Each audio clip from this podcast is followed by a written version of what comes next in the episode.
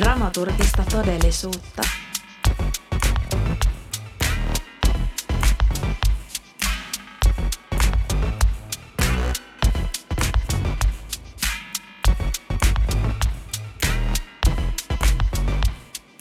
Tervetuloa Dramaturgista todellisuutta podcastin pariin. Podcastissa keskustellaan dramaturgiasta, esitystaiteesta ja ilmiöistä, jotka resonoivat niihin tai muuten kutkuttavat esittävän taiteen kontekstissa. Minun nimeni on Iia. Tässä jaksossa vierailevat Meimi Taipale, Anna Korolainen Grevier ja Elena Rekola. Jaksossa keskustellaan Bertrandin kohtausesityksestä, jonka työryhmään he kuuluvat. Jutellaan myös jonkin verran nukketeatterista ja sisältövaroituksien merkityksistä esityksissä. Lopuksi jaetaan lahjoja. Tervetuloa mukaan!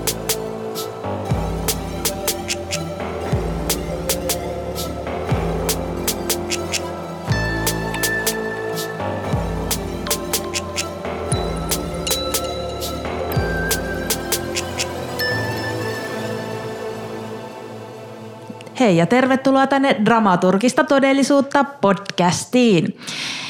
Ja tänään minulla on täällä vieraina Bernardin kohtaus nimisestä esityksestä työryhmää. Tervetuloa. Haluaisitteko aloittaa sillä, että esittelette itsenne, että ketäs täällä studiossa on tänään?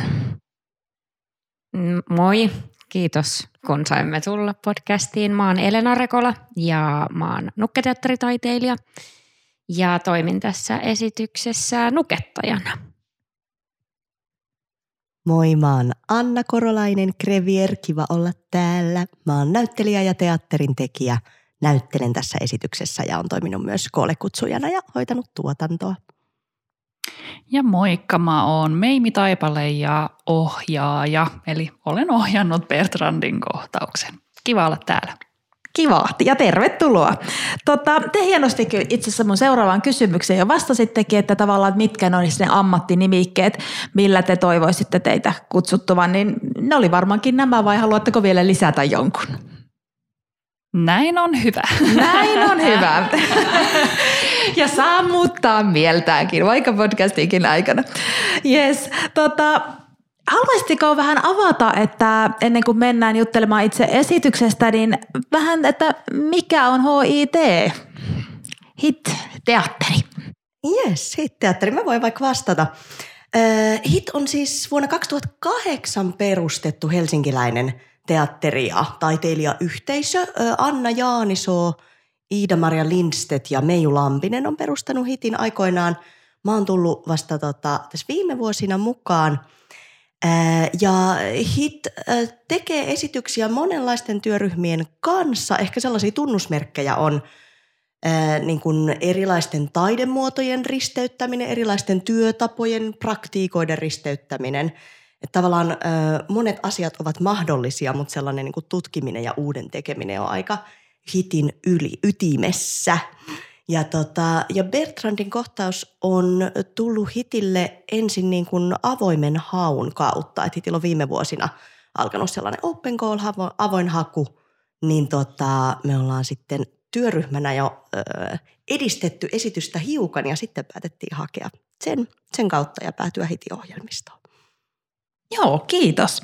No tota, tosiaan esitys sai ensi-iltansa tässä ihan vastikään, niin äm, voisi vähän kysyä ehkä siitä, että tuota, miksi juuri tämä teksti valikoitu? Käsittääkseni tämä oli niin kuin suomalainen kansa, ka, kantaesitys, että kyseessä on ranskalaisen Emile Lecontin teksti, L'action de Bertrand, ja ilmeisesti luin sitä käsiohjelmasta, että jotenkin – Memi, sinä olit bongannut tämän lukudraamatilaisuudesta Kansiksen lavaklubilla. Menikö se jotakuinkin näin? No joo, tavallaan tota, mä olin silloin siinä Read-festivaalissa, ohjasin toista tekstiä ja tutustuttiin Annan kanssa siellä sen festivaalin aikana. Ja Bertrandin kohtaus oli sitten yksi näistä teksteistä, jota oltiin valittu sinne.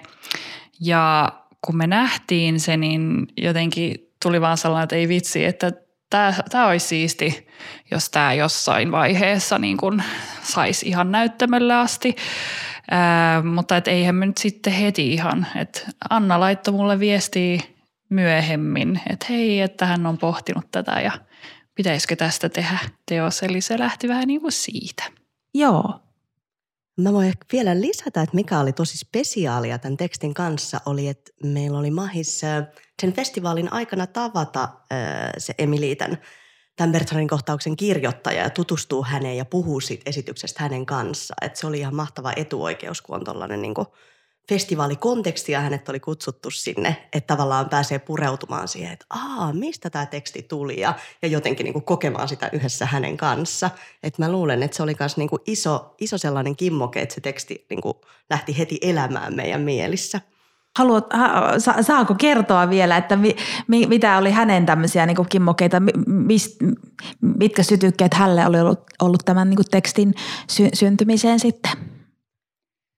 No, mm, mä voin, no siis ehkä tavallaan se, mistä se teksti ylipäätänsä kertoo, eli jotenkin tällaisesta niin kuin kaoottisesta maailmasta ja, ja siitä, että, että miten nopeasti jostain e, ilmiöstä tai jostain asiasta kasvaa ilmiö.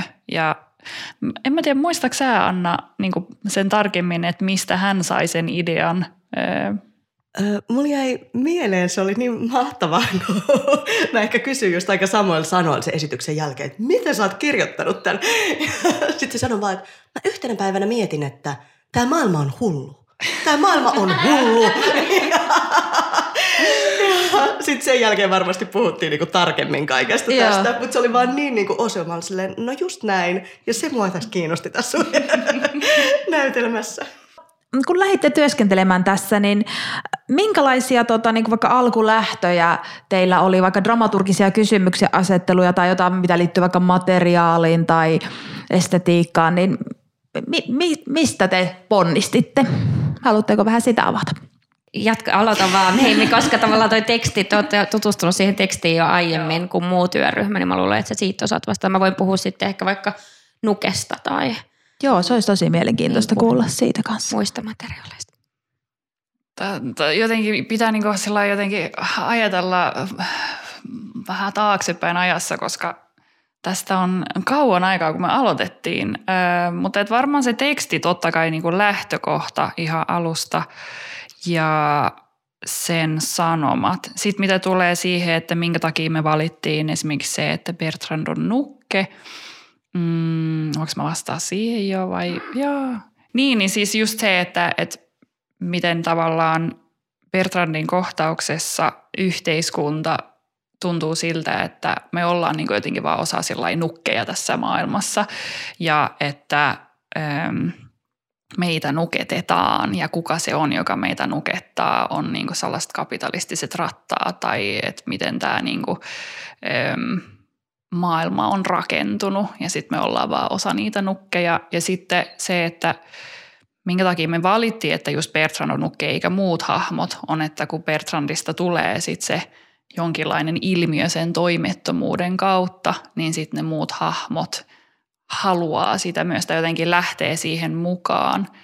Eli missä tavallaan niin kuin yksilön ajat, omat ajatukset ja vapaus ja missä on sitten taas se, että me seurataan vaan jotain sitä massaa tai me ollaan sitä, että, että joku korkeampi taho kuitenkin niin kuin, en mä tiedä, onko tämä jotenkin tosi eh, täällä jossain abstraktissa maailmassa leijun vastauksellani, mutta et, et jotain sinne päin. Mm, tiedä, make sense, tai jotenkin, että niinku, äh, ajattelee usein, tai siis, että et kun pitää, tai sille, että just mä en ole ollut ihan siinä lähtöasetelmissa silloin, kun te olette lukenut tuon tekstin ja päättäneet, että me halutaan tehdä tämä ja että, että just, että, että mitkä ne niin kuin, jotenkin se kipinä teille on ollut silleen, että hei toteutetaan nukketeatteri, no, no se on ensinnäkin myös tietysti kiinnostava taiteenlaji, tai mun mielestä ainakin, mutta siis silleen, niin kuin, että taite, taiteenlajina itsessään kiinnostava – on nukketeatteri, mutta myös se, että, että se temaattisesti sopii niin hyvin tuohon esitykseen. Jotenkin, niin kuin Meimi tuossa sanoi äsken, niin usein jotenkin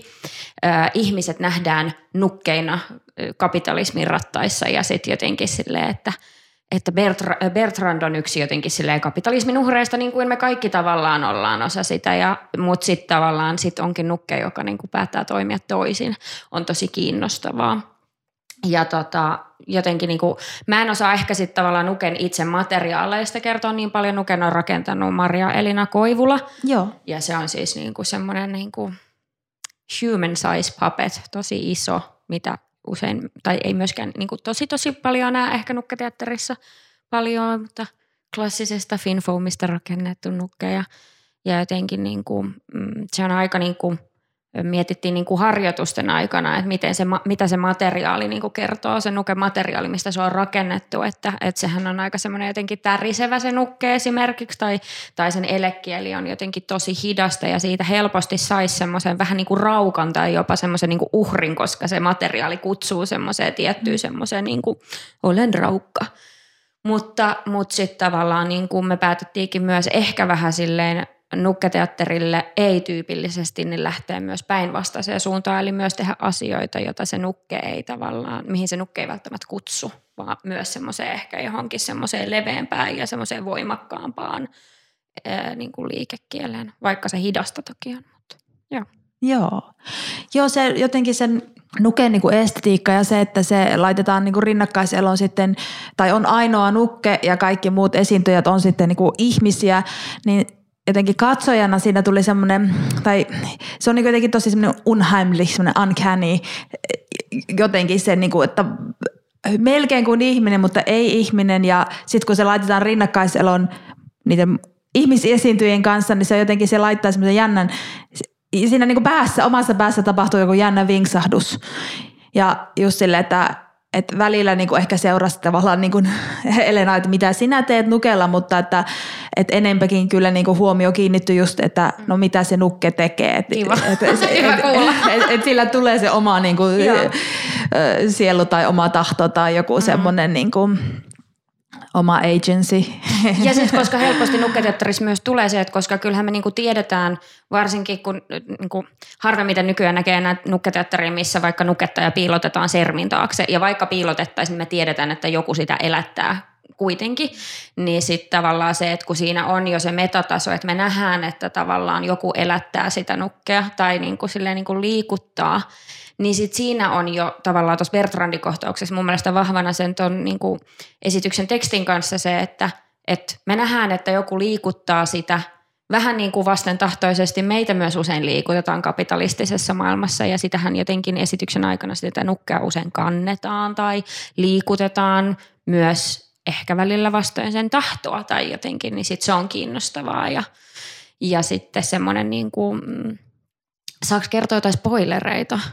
No kyllä. Tai kyllä. silleen, että onko joku sitten, joka on silleen, nyt mä katon tän. Niin. Ei, kun mä kuuntelen tuon podcastin ja sitten sit se on silleen, vittu, en mä enää halua mennä katsoa tuota esitystä, kun mä tiedän jo kaiken. No minusta näen, että ihan miten Joo, te itse haluatte. Okei, okay. no spoiler, jos haluat tulla katsomaan esityksen, kuuntele tämmöisen esityksen jälkeen.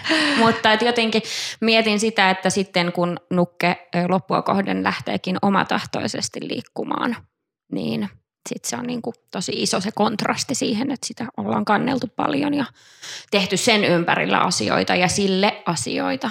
Mm. Niin sitten kun tavallaan tulee semmoinen tietty oma tahto sille nukelle, niin se on kiinnostavaa ja se on myös tosi semmoinen klassinen niin kuin, ähm, tapa tehdä nukketeatteri myös, että on paljon tehty myös nukketeatteriesityksiä, missä niin kuin nukke, nukke onkin silleen, että not anymore, että nyt mä niin kuin teen itse mitä Joo. mä tahan. Ja mulla oli tosi, tai niinku, mä olin tosi kiinnostunut nukketeatterista, on ollut pitkään, mutta en ole koskaan ohjannut mitään, missä on, on tota Nuken kanssa tekemisissä, niin mua kiinnosti lähtökohtaisesti myös kaikki sellaiset, mikä ei välttämättä liity niin kuin niihin perinteisiin, niin kuin, että miten nukketeatteria tehdään, koska mulla ei ole niitä tietoja, niin sitten lähtee vaan tekemään jotain omaa. Ja sitten mua kiinnosti tässä nimenomaan se, että, että Elena – näkyy siinä ja on osa sitä, osa niitä niin sanotusti kansalaisia, jos, jossa niin kuin se tiimi on ja sitten jokainen naamioituu aina eri hahmoihin, paitsi sitten Elenan kansalainen pysyy vaan siinä niin kuin Bertrandin rinnalla. Että itse tietysti harjoituskauden aikana, kun on niin kuin sit tottuu vaan katsoa Bertrandiin, niin sitten alkaa jo sillä että ei niin kuin paljon enää katsoa Elenaa siinä välttämättä, katsoa Bertrandia ja niitä muita. Ja sitten ensi illassa kysyin sit ystävältä, joka ei ole niin kuin teatterialalla ollenkaan töissä tai niin kuin sen parissa eikä ole paljon nähnyt nukketeatteria aikaisemmin. Kysyin, no paljonko sä, tai niin kuin, että kuinka paljon huomaa ja just sitä samaa vastausta, että se oli tosi kiinnostavaa katsoa niin kuin välillä sua, välillä Bertrandia, välillä muita ja se on just jotenkin, mua se ei haittaa. Se on enemmänkin niin kuin tosi kiinnostavaa, että on, on nähnyt teoksia, jossa myös on, niin kuin nukke on osa sitä tiimiä ja kanniskellaan ympäri taloa ja näin poispäin. Sellaisia vähän immersiivisempia juttuja kuin tämä, mutta se kiinnosti tosi paljon. Täytyy lisätä tähän, että onpa jännä, kun alettiin puhua tästä, koska siis mä oon jotenkin mun mielessä sulauttanut Elena ja Bertrandin samaksi henkilöksi. Ja mä olin silleen, ai niin, meitä on tavallaan kolme siinä näyttämöllä, koska mä oon tosi pitkä ajan siinä esityksessä Bertrandin kanssa. Ja mä oon jotenkin ihan niin kuin unohtanut. You do exist. Mutta joo, ihan, ihan crazy. Mä olin ai niin. Sulautuvat jotenkin. Kyllä. Joo. Ähm, tota, joo, sitten tässä oli vähän niin kuin teemojen tasolta ehkä seuraavaksi kysymyksiä. Nämä teemat ja aiheet, kuten toimettomuus ja tämmöinen eräänlainen kapitalismin ja tuottavuuden nopeuden kritiikki, niin mm, miten nämä niin alkoi resonoida teille ja jotenkin nousta sillä tavalla keskiöön? Haluatteko ehkä tä, niin näistä vähän jutskata? No ne nousi tietysti No lähtökohta toki toi teksti, mutta sitten kiinnosti kaikki muu, muu tällainen ajattelu työstä ja ehkä työstä kieltäytymisestä ja että mitä tarkoittaa. No ylipäätään, kun on vaikka freelanceri itsekin, että, että ei, ole, ei tee sellaista töitä, mikä olisi niin kuin arkisin aamusta iltaan mahpe, vaan että elää vähän sellaista toisenlaista työelämää – niin sitten tällaiset niin kuin vaihtoehtoiset eh, elämäntyylit, että minkä takia niitä yleensä niin kuin paheksutaan tai kritisoidaan. En nyt tarkoita siis freelance-elämää ylipäätään, mutta just, että jos joku vaikka valitsee, että ei nyt tällä hetkellä halua tehdä töitä tai halua opiskella, niin sitten jos ei pysty laittaa sellaiseen boksiin, että no mitä sä sitten teet, kuka sä olet, niin tarviiko sitä olla. Että ehkä toi oli niin kuin se lähtökohta niin tuossa Bertrandin kautta, mutta sitten myös jotenkin sellainen niin kuin kaksinaamaisuus tai hypokris, hy, mikä se on? Tekopyhä. Hy, niin. tekopyhä niin kuin siinä, että sit, sitten tämä teksti jotenkin tosi oivaltavasti näyttää sen, että miten helposti sitten siitä vaihtoehtoisesta elämästä tuleekin se normi, kun siitä tulee jotenkin julkista. Eli kaikki tällainen niin kuin sosiaalinen media, massamedia, massatuotannot, tällaiset niin kuin, mm, mitkä nämä on nämä hyvin tällaiset niin kuin, äh, siis no mikä se sana on, viihteelliset, niin kun, että jos vaikka nytkin katsoo TVtä, niin eihän siellä niin kuin yleensä ole mitään muita ohjelmia kuin tällaisia, niin kuin missä lavalla vaikka joku haluaa tulla tähdeksi. Tai jotenkin tavoitellaan koko ajan sellaista niin kuin tietynlaista julkisuutta. Ja jos joku sen siihen niin kuin pääsee, niin sitten halutaan sitä samaa. Et jotenkin, että joo, se lähti vähän, vähän siitä ja ähm, niin. Joo, mä voin vielä omasta puolesta lisätä, kun muistelee niitä ensifiiliksiä niin kuin tekstin parissa, että ö, myös niin kuin tässä esityksessä melkein kaikki hahmot on tosi kauheita ja tosi niin kuin itseensä kietoutuneita ja itseään korostavia. Ja mä muistan, että silloin kun se niin kuin näki luettuna sen tekstin tai sitten kun sitä luki myöhemmin itse – ja me varmaan puhuttiin kans siitä silloin ihan alku, alkuaikoina Meimin kanssa, että siitä tulee jotenkin tosi vahvasti mielen kanssa niin kuin, no just nykyään niin kuin viihteellistäminen ja sosiaalinen media ja meidän tapa kommunikoida ylipäätään. Mä oon miettinyt, että nykyään me ei enää soitella toisillemme, vaan me lähetellään ääniviestejä. Että kaikki puhuu omaa monologiaa ja sitten ne kuuntelee sitä toisten monologiaa tai kaikki kuvaa omaa instastoriaa ja sitten ne katsoo sitä toisen instastoria. Mutta sellainen vastavuoroisuus on vähän niin kuin häipynyt meidän ajasta – ja, tota, ja musta tuntuu, että niin kuin suurin osa tämän näytelmän hahmoista on sellaisia ja niin kuin todella totta kai pitkälle vietyjä niin kuin karikatyyrejä. Ja ehkä se niin kuin kaiken tämän, mitä Meimi äsken just kuvaili, niin, niin kuin sen rinnalla vielä me miettii, mikä on niin kuin näiden asioiden yhteinen nimittäjä, niin ehkä se on juurikin se kapitalismi. Tai tavallaan, että se tuottaa myös sitä, että me tuotteistamme itsemme ja, ja niin kuin, niin, teemme itsestämme jotenkin helposti määriteltäviä ja sitten niin kuin todella jotenkin kaksi, kaksi ulotteisia. joo, Joo, ja sitten jotenkin ehkä tämä, niin kuin, että kun me aloitettiin tämä prosessi, sitten tuli pandemia ja jotenkin se, että miten niin kuin ihmiset reagoi siihen pandemiaan, oli, että hamstrattiin tiettyjä, no vessapaperia, banaania, jotain tomaattimurskaa ynnä muuta. Että jotenkin se niin kuin, rupesi elää meidän yhteiskunta myös vähän sellaista niin kuin kaaosta, kun me aloitettiin tämä työprosessi. Ja sitten äh, nytten on hamstrattu tai niin kuin ihmiset ostaa hätäradioita ja, ja mitä muuta. Niin kuin, että nyt ollaan taas seuraavassa vaiheessa.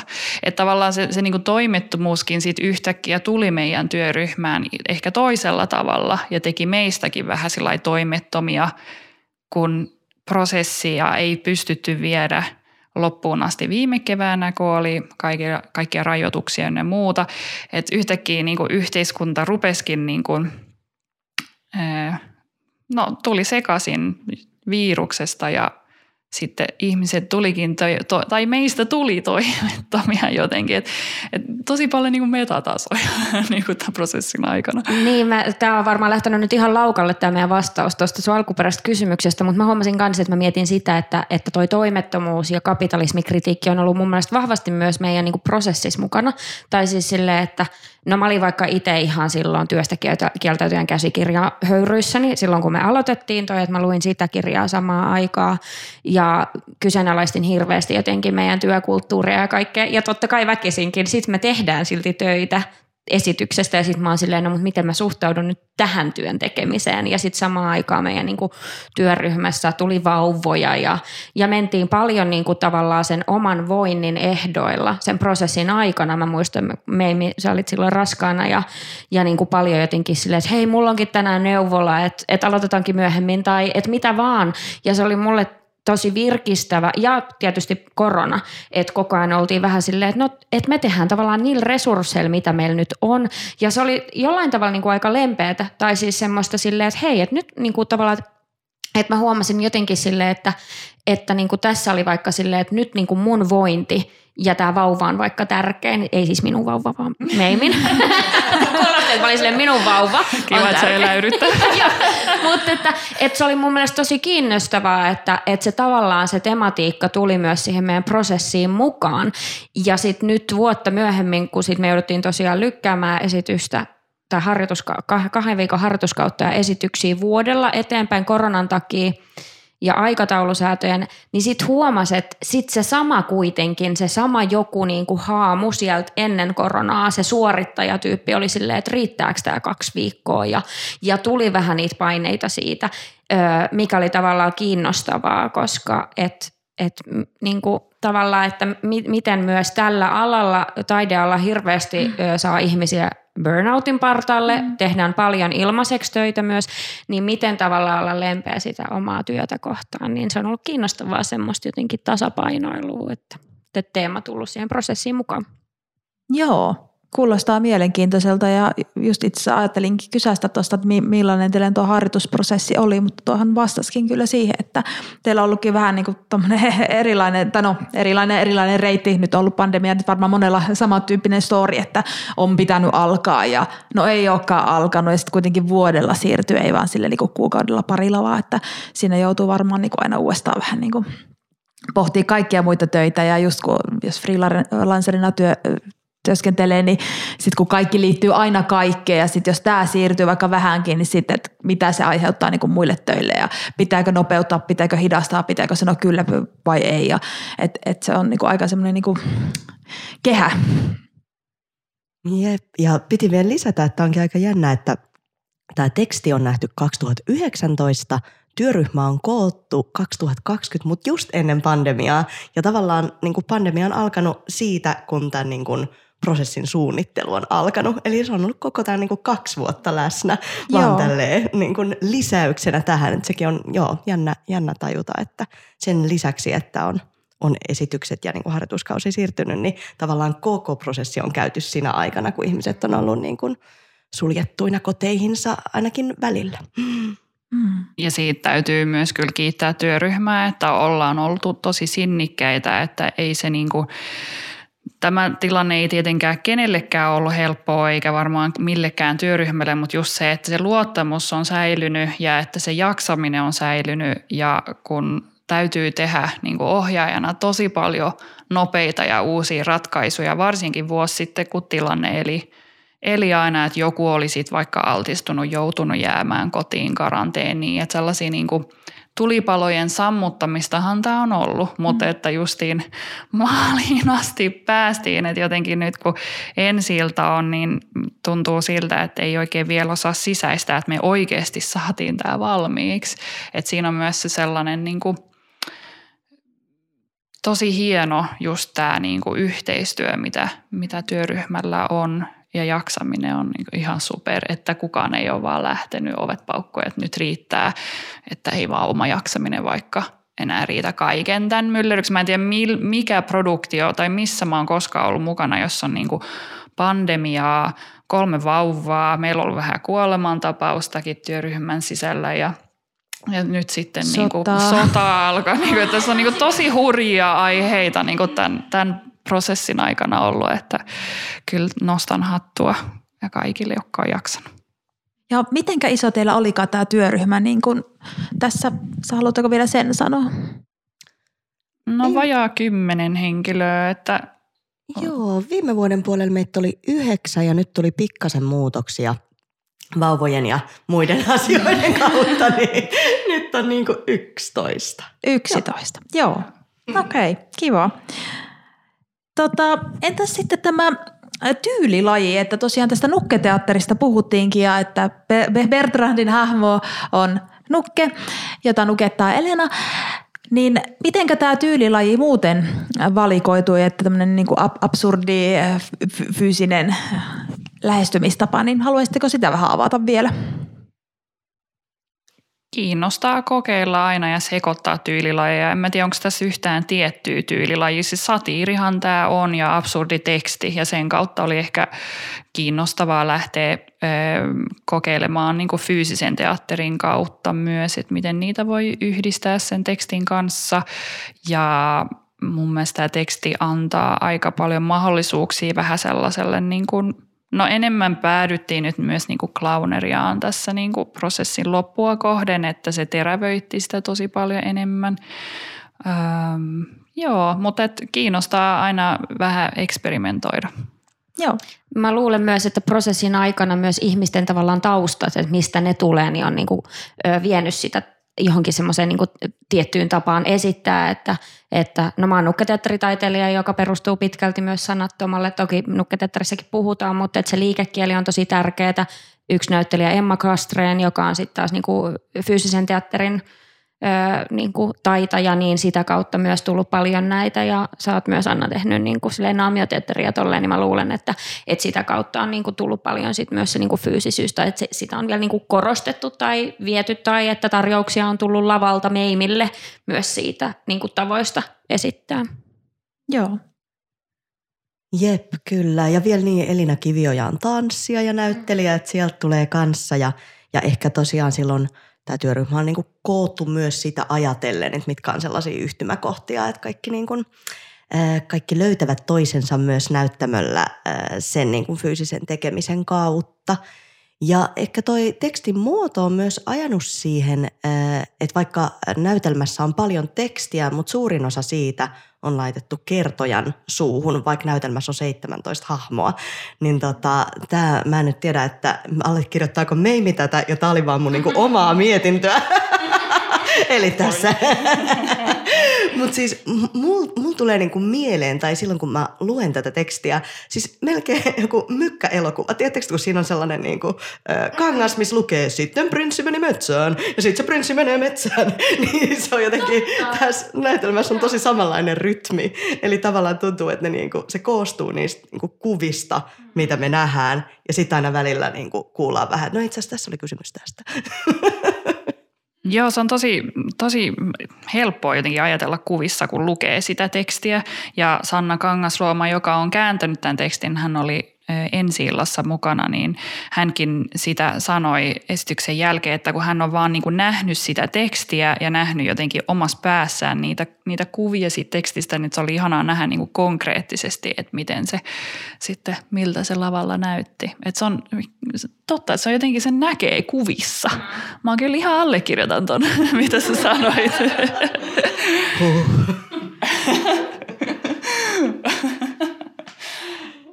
Tuosta ensi-illasta vielä, niin minkälainen oli vastaanotto? Tosiaan kääntäjä oli ollut katsomassa nyt esitystä ja minkä, minkälaiset oli yleisön reaktiot? Minkälaisia, saitteko jotain palautetta jälkeenpäin tai mitä kuta? Se oli tosi hieno kokemus.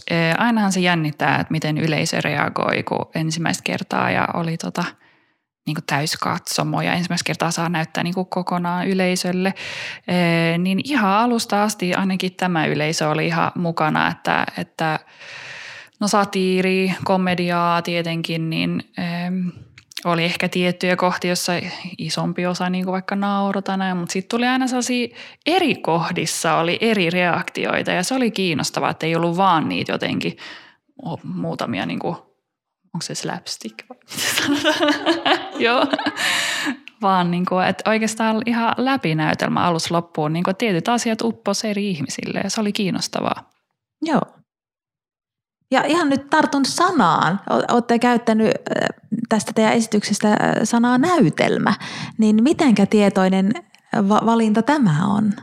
Mä luulen, että mä oon ehkä nyt tänään viljellyt sitä. Mä en hirveän usein puhunut näytelmästä, mutta ehkä nyt, nyt tänään mietin, että kun – koittaa analysoida tätä niin kuin esitystä ja prosessia, niin sitten mä jotenkin jaottelen sitä päässäni, että, että tässä on pohjana tämä näytelmä. Että silloin kun mä luen Joo. tätä näytelmätekstiä, mä ajattelen tätä, mutta ehkä kun mä näyttelen tätä esitystä, niin silloin voi olla kyse ihan erilaisista asioista. Mä luulen, että tämä on niin kuin minun viljelemääni, niin voin ottaa siitä vastuun. Joo, ja ilman mitään arvolatausta, ihan vaan, että se kiinnitti just huomioon, että nyt kun puhutte tästä, niin joo. Ehkä, ja tämä on just ehkä mielenkiintoista, musta tuntuu, että tässä on, niin kuin, niin on se näytelmäteksti ja sitten sen niin kuin ympärillä on kokonainen maailma, missä on nukketeatteri, fyysisteatteria, niin kuin se tavallaan, että se, se on ehkä niin kuin suuri osa tätä esitystä ja suurempi osa kuin jos me oltaisiin päätetty vain niin kuin laittaa lavalle tämä näytelmäteksti, vaan tavallaan, että me ollaan niin kuin tehty, viety se johonkin ehkä toiseen ulottuvuuteen. Yes. No miten te ratkoitte sitten tällaisia dramaturgisia risteyskohtia, jos tällaisia tuli ja tota, ylipäätään niin kuin, äm, mitenkä, millaisia niin kuin kysymyksiä nousi tämän harjoitusprosessi aikana. Ja tässä en tainnut nimettyä dramaturgia olla, niin mitenkä, mitenkä dramaturgia oli läsnä, tai ainahan se on läsnä, mutta tuota, millaisia ajatuksia teillä on tästä hämmäisestä kysymyksestä?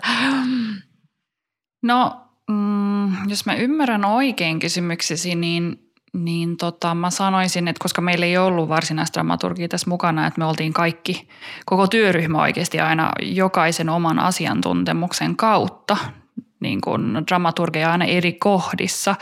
Että jos oli vaikka joku hyvin fyysisen teatterin kautta tuli vaikka idea, niin kyllähän mä sitten luotin sen asiantuntijan niin näkemyksen siitä, että minkä takia se vaikka toimisi tai ei toimi.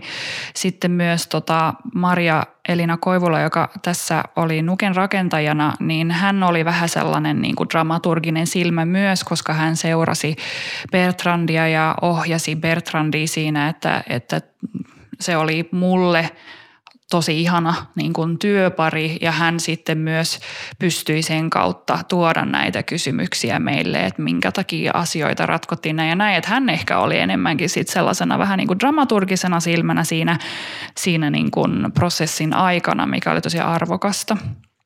Joo, totta. Tai jotenkin sille, että ää, tota, Malla, Maria Elina Koivula siis, niin tosi usein niin kuin esitti kysymyksiä vaikka silleen, että miksi nukke vaikka tekee näin, mitä se kertoo, mitä tarinaa se kertoo ja sitten nukketeatterissa on vaikka niin tärkeää usein se, että, että me oikeasti ymmärretään tai että että kun sitä tarinaa kerrotaan usein sanattomasti, niin on tosi tärkeää se liikekieli, että millaista se on ja mitä tarinaa se jotenkin välittää. Ja me käytiin silloin niin kuin vuosi sitten treenikaudella sitä kysymystä just, että, että, että miksi nukke. Öö, Sitten siellä on näkyvä nukettaja takana, kuka se on suhteessa niin kuin siihen maailmaan? Ja, ja nämä ihmis, niin kuin ihmisnäyttelijät suhteessa siihen nukkeen. Ja myös niin kuin puhuttiin paljon niin kuin siitä nuken materiaalista, koska se on niin kuin näkyvää, että se on rakennettu tietystä jutusta, milloin se tavallaan se materiaali tulee näkyväksi ja milloin taas näkymättömäksi, mitkä asiat niin kuin vaikuttaa siihen, että miten me luetaan sitä esitystä ja varsinkin sitä nukkea. Niin varmaan tuommoiset jutut oli semmoisia, mitä niinku, just niin kuin sanoit, niin käytiin jotenkin kimpassa sitä dramaturgiaa koko ajan läpi. Ja, ja silleen niin kuin, mä ajattelen, että silleen lempeästi niin kuin haastettiin, tai ei haastettu, mutta silleen, että kysyttiin, että mitä tämä tarkoittaa, niin kuin, niin kuin mitkäkin valinnat ja miksi joku, sanoo, miksi joku hahmo sanoo jotain tiettyä ja tekee jotain. Joo. Ehkä tulee vielä mieleen, että miten se niin kuin, sen tekstin dramaturgia vaikka näkyy fyysisessä ilmaisussa, että – Tämä on nyt taas, mä taas sanon asioita, mitä Meimi ei ehkä allekirjoita, niin nyt Meimi voi aina huutaa poikki, poikki. Anna, sulla saa olla omia mielipiteitä. Se on ihan ok. Mutta jotenkin näen tämän niin kuin esityksen sellaisen, ja ehkä sen, niin kuin, sen dramaturgian sellaisen niin kuin spiraalina. Että tavallaan, että Bertrand on kaiken keskiössä, se niin kuin spiraali alkaa pyöriä, se kiihtyy ja tiivistyy ja tiivistyy ja tiivistyy, kunnes puff, niin kuin, tulee alkuräjähdys ja asiat lakkaavat. Niin, tota, niin ehkä se on ollut itselle niin kuin esiintyjänä kiinnostavaa, että miten se, niin kuin, minkä kokee itse niin kuin esiintyessään – sen esityksen kokonaisdramaturgiana, että miten sen voi fyysistää ja kehollistaa, niin kuin, että miten, miten mun keho voi olla luomassa sitä kokonaisuutta, jos mä vaikka koen sen spiraalina. ja miten sitten, että, että ollaanko me kaikki samalla sivulla, että olla, ollaanko me, niin kuin, ollaanko me kaikki siinä samassa muodossa, niin se on ollut, ollut mielenkiintoista. Ja ehdottomasti toi on ollut niin kuin todella mielenkiintoinen prosessi työskennellä Nuken kanssa kun ei ole niin tottunut, että miten jotkut lainalaisuudet on erilaisia niin kuin ihmisnäyttelijällä ja sitten nukella ja että mitä, miten ne voi sovittaa yhteen. Että jotkut asiat, mitkä saattaa tuntua niin kuin, ö, nuurinkuriselta itselle, on just se, mitä tarvitsee, jotta niin kuin nukke pääsisi oikeuksiinsa. Ja just, että missä se fokus vaikka on, on näyttämöllä, että mit, mitä pitää korostaa, jotta tämä asia tulee ymmärretyksi ja minkä, minkä niin kuin toisen osa-alueen täytyy sitten joustaa. Ja se, Joo, että ja, se, niin sano, sano vaan Joo, eikö tuohon vaan tuli vaan lisäyksenä, että siinä sitten on ollutkin se, että koska on niin monta eri osa-aluetta ja monen eri niin kuin asiantuntemusta, niin siinä on myös itse täytynyt niin kuin – kill your darlings, niin kuin, jotta se teos menee eteenpäin. Että kyllähän sekin, niin kuin, että aina ideoita ja ajatuksia on tosi paljon, mutta sitten on täytynyt lähteä karsimaan, kun on itsekin tajunnut tietyissä, niin kuin, kun on tullut sillä että nyt ei päästä eteenpäin, mistä karsii, jotta se niin kuin, tekee sille oikeutta. Ja kyllähän se myös se niin kuin näyttämö kuvaa siinä ruokkii semmoista niin kuin tietynlaista spiraalimaista, että jotenkin se keskiössä oli Bertrand ja pitkä aika niin kuin silleen paikallaankin, niin, niin, niin. Ja myös ihan se, että se fyysinen lavan muoto, että eikö se ollut vähän tämmöinen niin telttamainen pyöreä, että Kyllä joo. Tapahtuu siellä sen sisällä. No Ehkä sitten näistä sisältövaroituksista, mm, sinne oli laitettu teidän käsiohjelmaan näitä, niin mitenkä tuota, minkälaisia keskustelut, keskusteluita te kävitte niin kuin suhteessa ö, niihin? No puhuttiin siitä esimerkiksi, että se niin kuin, hahmojen käyttämä kieli esimerkiksi, siinähän on niinku tosi ableistista mm. vaikka, ja siinä, niinku, siinä mitä niinku Bertrandia kuvaillaan, ja sitä sen niinku, niinku, no, toimettomuutta tai paikallaanoloa, niin joo, että se on niinku, se on, ja niin kuin Anna sanoi aikaisemmin, että moni niistä hahmoista on niinku räikeästi tosi kauhea. Kyllä. Tai siis ne on oikeasti tosi mm. niin kuin kauheita ja ehkä jopa väl, niin kuin vähän sille yksulotteisen kauheita silleen, että, että ne on niin kuin tosi suoria tai silleen. Ja, ja niin kuin käytiin just työryhmän kanssa yhdessä tavallaan keskustelu siitä, että hei, että, että, että meille on selkeää, että mitä me työryhmänä ajatellaan näistä aiheista ja näistä hahmoista, mutta koska se ei tietenkään, me ei voida olettaa sitä yleisöltä, että esimerkiksi heille vaikka välittyy se, että tämä on satiiri, tai se selkeä tulokulma siihen, että mitä me työryhmänä ajatellaan näiden hahmojen niin kuin vaikka kielen käyttämisestä, vaikka me ollaan Bertrandin puolella esimerkiksi alusta lähtien, niin on tärkeää laittaa sisältövaroituksia tavallaan siitä tai, silleen niin kuin, tai sisältökuvailuja niin kuin siitä, että, että mitä, mitä niin kuin tämä esity, millaista tämä esityksen niin kuin kieli tulee olemaan. Ja sitten niin kuin tavallaan yleisö voi itse päättää sitten, että tuleeko katsomaan tai ei. Ja sitten mä oon niinku itse omassa työssäni paljon niinku seksuaali- ja sukupuolivähemmistöön kuuluvana ihmisenä pohtinut tosi paljon niinku, just sisältövaroitusten käyttämistä esityksissä ja mulle niinku, tapa esittää tosi usein asioita on sen niinku, semmoisen niinku ultimaattisen kauhun kautta, joka on niin kauhu, että se on komediaa.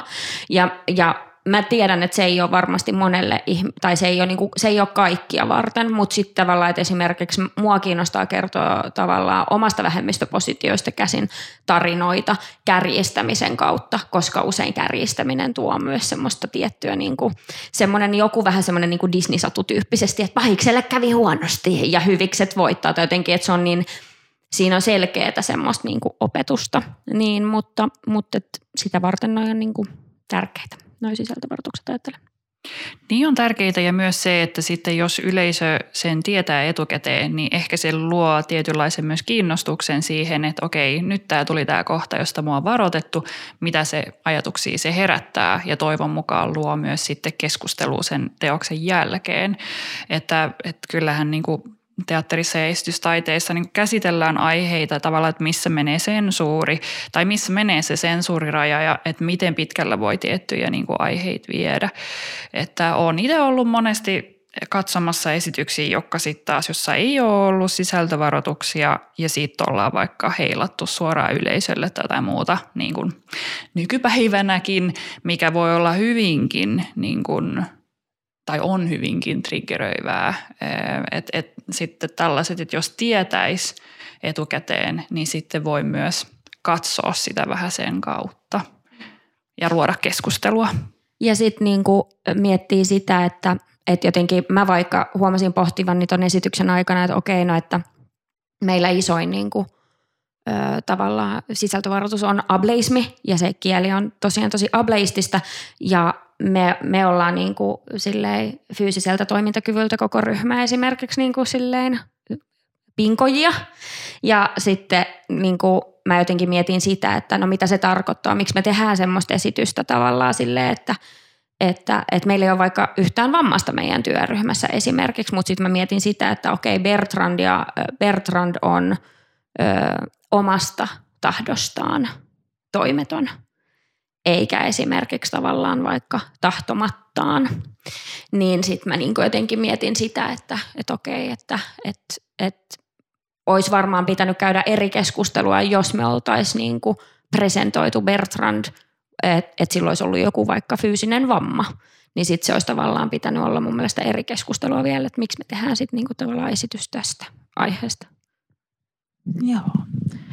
Ja ylipäätään niin keskustelu sisältövaroituksista, niin tuntuu, että se joskus lähtee vähän hassulle raiteelle, että se jotenkin niin äkkiä nähdään semmoisena, että no mitään ei saa enää sanoa Joo. eikä tehdä joka ei todellakaan ole se keskustelun ydin, vaan just, että no miten tehdään, miksi tehdään ja miten me informoidaan siitä, mitä on tehty.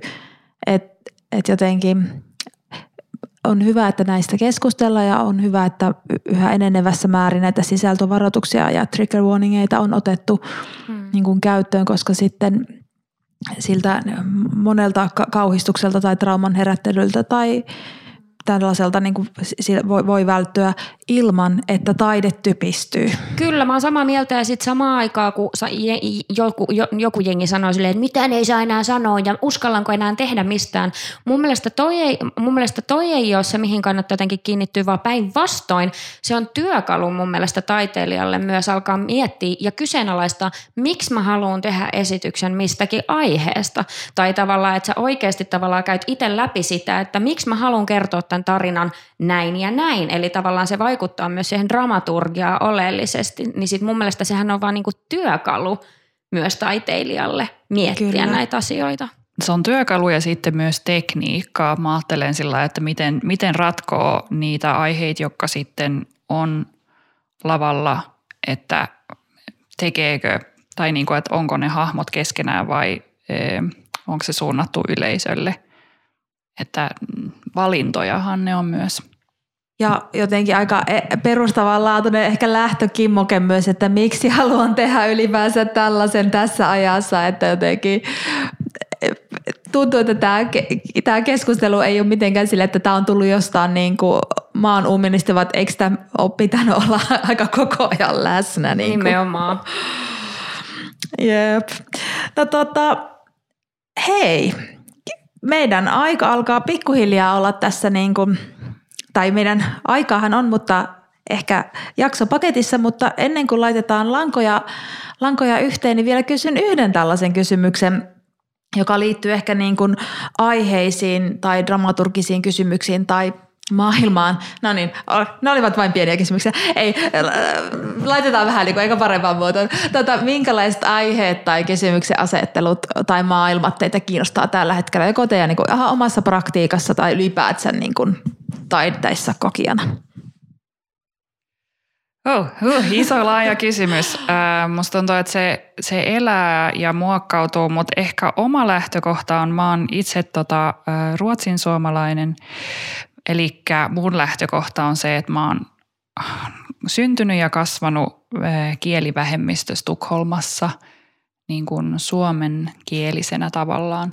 Ja se mun mielestä heijastuu edelleen niin kuin omaan taiteelliseen työskentelyyn, että mua kiinnostaa vähemmistökysymykset ja oikeastaan, no tietysti ei pelkästään niin kuin kielipoliittisesti tai niin kuin maahanmuuton näkökulmasta – vaan myös sitten muuta, että mulla on sosiaalityön niin kuin taustaa myös tässä, että jotenkin ylipäätänsä sillä yhteiskunnan niin kuin epäkohdat ja ehkä se siinä näkyy. Tietysti vaikka Bertrandin kohtaus nyt ei käsittele niin kuin monikielisyyttä, mutta että, että se, se on niin kuin se oma, oma taiteellinen, että sit muut, muut työt ehkä enemmän liittyy siihen niin kuin ruotsin suomalaisuuteen. Että aika paljon teen Tukholmassa töitä – töitä sitten muuten, että vähän tällaista kahden maan, niin joo, mutta joo, pitkä vastaus.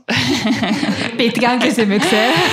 joo, mutta eikä, eikä se tässä eläjää vielä, joo.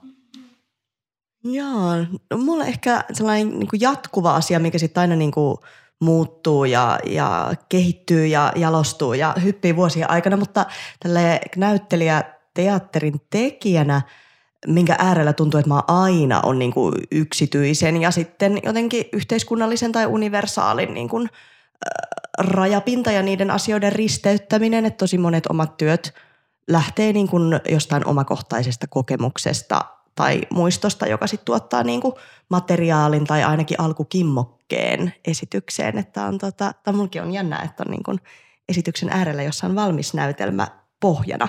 Mutta että se on tavallaan, ja sitten tavallaan, että miten – niin on niin kuin äärimmäinen rehellisyys ja omakohtaisuus voisit kohdata sellaisen niin kuin runollisemman poettisen ö, tason ja miten se voi niin kuin ruumiillistaa ja kehollistaa. Ö, joo, se on jatkuva, jatkuvaa etsintää. Niin, no varmaan vähän sama. Mä toivon, että ei kuulosta nyt liikaa semmoiselta live, love, laugh vastaukselta, mutta semmoinen oma niin kuin, ehkä niin kuin ne mielenkiinnot kohteet, kohteet jotenkin, tai että mikä polttaa taiteen tekemisessä, niin usein liittyy myös semmoiseen omaan henkiseen kasvuun. Tai että okei, mä oon nyt tämmöisessä prosessissa käynnissä ja just vaikka reilu vuosi sitten oli just niin kuin sanoin tämmöistä työstä kieltäytymistä ja ne aiheet kiinnosti silloin, koska niitä kelasi ylipäätänsä paljon, niin tavallaan, että menee paljon sen mukaan just, että, että missä oma elämä menee, niin se ruokkii tai silleen niin kuin, no aika kliseisesti silleen, nyt puhuttelee vaikka rakkaus tai mikä se sitten ikinä onkaan sillä hetkellä, mutta, mutta että paljon niin kuin aiemminkin mainitsin, niin tavallaan siitä omasta positiosta käsin, tavallaan siitä omasta vähemmistöpositiosta kiinnostaa käsin kiinnostaa tehdä paljon töitä ja, ja, ja jotenkin semmoinen niin kuin, joku tietty semmoinen niin kuin, semmoiset kring, ns-kringet asiat kiinnostaa ja, tai mitä mielletään kringeinä ja semmoiset niin ilottelut. Joo. Hmm. Kiitos. Sittenpä viimeisenä, mutta ei vähäisenä, on lahjojen jaon aika. Olen aina pyytänyt äh, haastateltavieni tuomaan jonkin tällaisen lahjan, joka voi olla siis ihan mitä vaan. Kuva, sitaatti, runolaulu, näyttelyesitys, you name it. Niin olisiko teillä jotain kuulijoille lahjoittaa? Hyvä uutinen voi osua kenen tahansa kohdalle. Kohdalle koska vain. Meni vaan kieli sekaisin. Kiitos. Kiitos. Kiitos. Kiitos. Tämä on lainaus Bertrandin kohtauksesta. Hei kiitos Meimi, kiitos Anna, kiitos Elena, että olitte vieraana Dramaturgista todellisuutta podcastissa ja Bertrandin kohtaus, onko ensimmäinen, äh, anteeksi viimeinen esitys, onko siinä huhtikuun alussa? Ensimmäinen huhtikuuta, joo. joo. Niin just, eli vielä on mahdollisuus nähdä, nähdä esitys tai näytelmä. um, hei, mahtavaa. Hyvää päivänjatkoa kaikille ja kiitos vielä kerran. Kiitos. kiitos.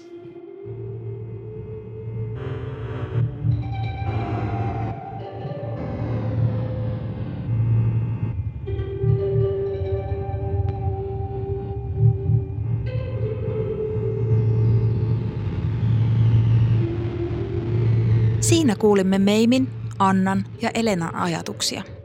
Mitä jakso herätti sinussa? Palautetta, kommentteja, ideoita ja keskustelun jatkamista voi tehdä podcastin Instagram-kanavan kautta.